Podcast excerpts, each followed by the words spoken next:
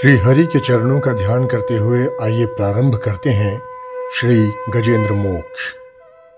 श्री सुखदेव जी ने कहा कि बुद्धि के द्वारा पिछले अध्याय में वर्णित रीति से निश्चय करके तथा मन को हृदय में स्थिर करके वो गजराज अपने पूर्व जन्म में सीख कर कंठस्थ किए हुए सर्वश्रेष्ठ एवं बार बार दोहराने योग्य निम्नलिखित स्तोत्र का मन ही मन पाठ करने लगा।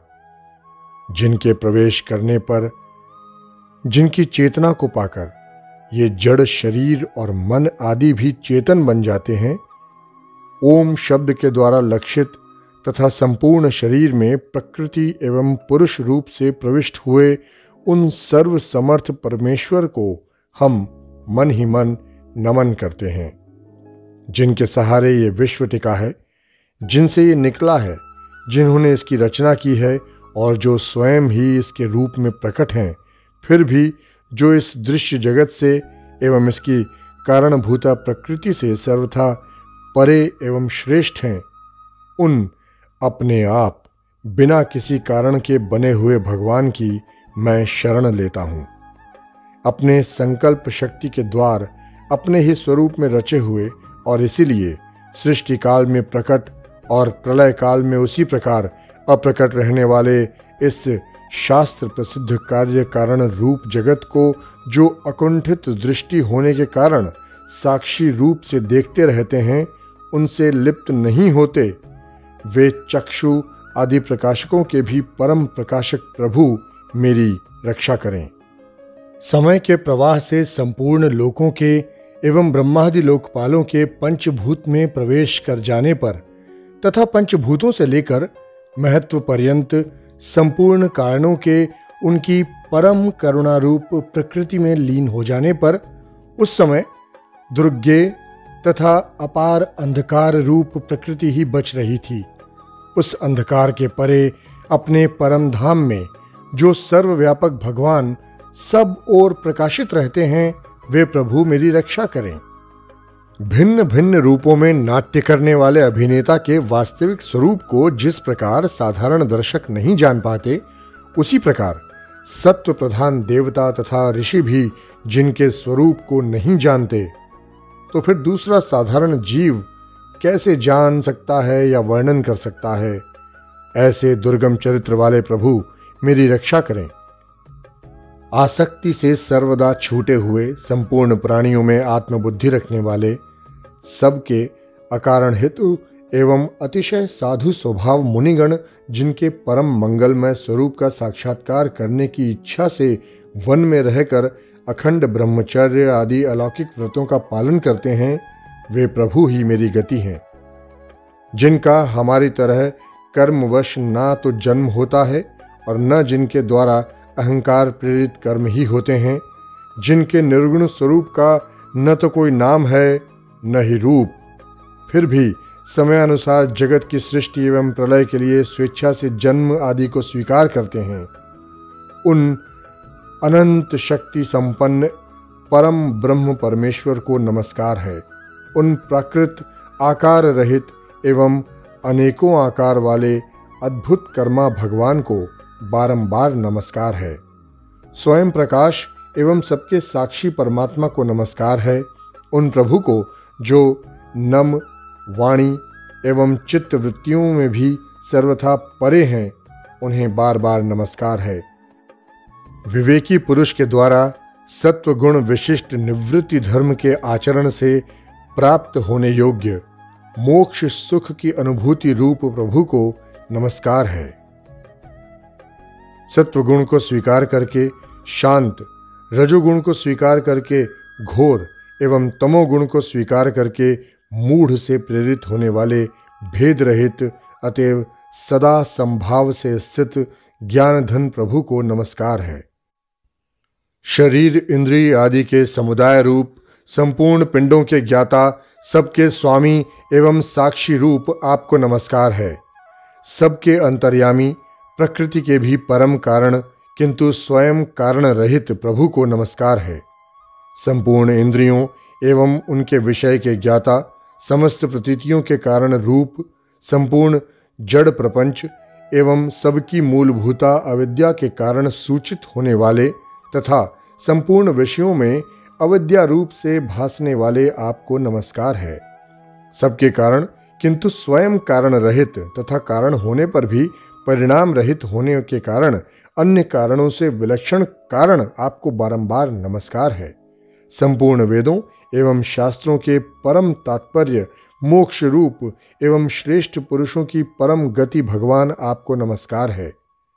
जो त्रिगुण रूप काष्ठों में छिपे हुए ज्ञान रूप अग्नि है, उन गुणों में हलचल होने पर जिनके मन में सृष्टि रचने की बाह्य वृत्ति जागृत हो उठती है, तथा आत्म तत्व की भावना के द्वारा विधि निषेध रूप शास्त्र से ऊपर उठे हुए ज्ञानी महात्माओं में जो स्वयं प्रकाशित हो रहे हैं, उन प्रभु को मैं नमस्कार करता हूँ।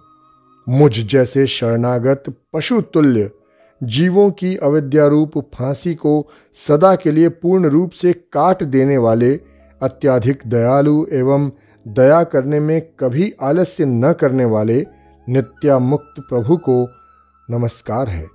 अपने अंश से संपूर्ण जीवों के मन में अंतर्यामी रूप से प्रकट रहने वाले सर्वनियंता अनंत परमात्मा आपको नमस्कार है।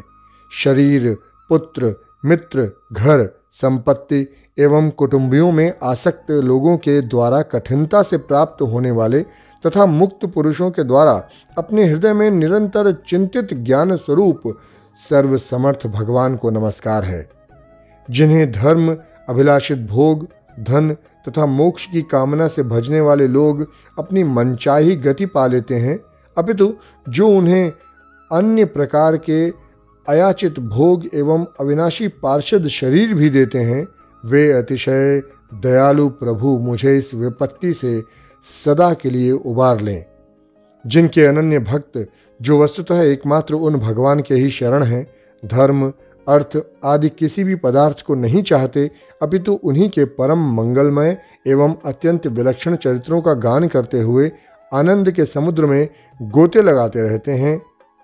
उन अविनाशी, सर्वव्यापक, सर्वश्रेष्ठ, ब्रह्मादि के भी नियामक, अभक्तों के लिए प्रकट होने पर भी, भक्ति योग द्वारा प्राप्त करने योग्य, अत्यंत निकट होने पर भी, माया के आवरण के कारण अत्यंत दूर प्रतीत होने वाले इंद्रियों के द्वारा अगम्य तथा अत्यंत दुर्विज्ञेय, अंतरहित, किंतु सबके आदि कारण एवं सब ओर से परिपूर्ण उन भगवान की मैं स्तुति करता हूँ। ब्रह्मादि समस्त देवता चारों वेद तथा संपूर्ण चराचर जीव नाम और आकृति भेद से जिनके अत्यंत क्षुद्र अंश के द्वारा रचे गए हैं, जिस प्रकार प्रज्वलित अग्नि से लपटें तथा सूर्य से किरणें बार बार निकलती हैं और पुनः अपने कारण में लीन हो जाती हैं। उसी प्रकार बुद्धि, मन, इंद्रियों और नाना योनियों के शरीर, ये गुणमय प्रपंच जिन स्वयं प्रकाश परमात्मा से प्रकट होता है और पुनः उन्हीं में लीन हो जाता है। वे भगवान न तो देवता हैं, न असुर, न मनुष्य हैं, न तिरक योनि के प्राणी हैं। वे न स्त्री हैं, न पुरुष और न ही नपुंसक हैं। न वे ऐसे कोई जीव हैं जिनका इन तीनों ही श्रेणियों में समावेश हो सके। न वे गुण हैं, न कर्म हैं, न कार्य हैं, न तो कारण ही। सबका निषेध हो जाने पर भी जो कुछ बच रहता है वही उनका स्वरूप है और वे ही सब कुछ हैं। ऐसे भगवान मेरे उद्धार के लिए आविर्भूत हों। मैं इस ग्राह के चंगुल से छूटकर जीवित नहीं रहना चाहता, क्योंकि भीतर और बाहर सब ओर से अज्ञान से ढके हुए इस हाथी के शरीर से मुझे क्या लेना है? मैं तो आत्मा के प्रकाश को ढक देने वाले उस अज्ञान की निवृत्ति चाहता हूँ, जिसका कालक्रम से अपने आप नाश नहीं होता, अपितु तो भगवान की दया से अथवा ज्ञान के उदय से होता है।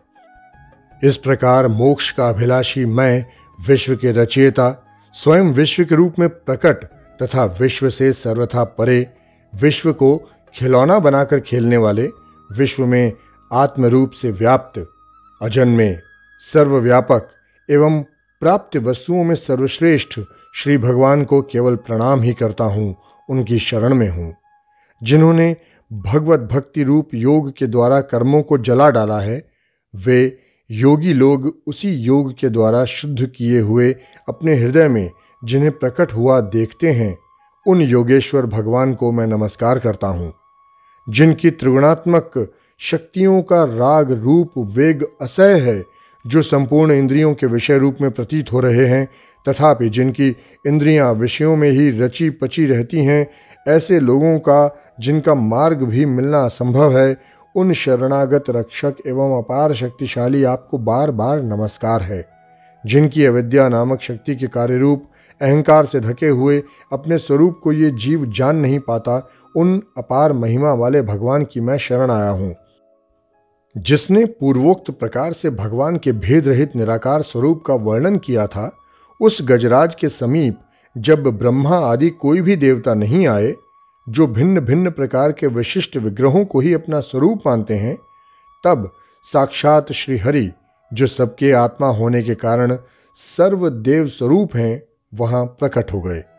गजराज को उस प्रकार दुखी देखकर तथा उसके द्वारा पढ़ी हुई स्तुति को सुनकर सुदर्शन चक्रधारी, जगत के आधार, भगवान इच्छानुरूप वेग वाले गरुड़ जी की पीठ पर सवार होकर स्तवन करते हुए देवताओं के साथ तत्काल उस स्थान पर पहुँच गए, जहाँ वो हाथी था।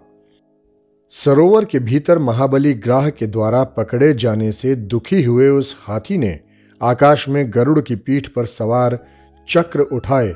भगवान श्री हरि को देखकर अपनी सूण को, जिसमें उसने पूजा के लिए कमल का एक फूल ले रखा था। ऊपर उठाया और बड़ी ही कठिनाई से ये वाक्य कहा सर्व पूज्य भगवान नारायण आपको प्रणाम है।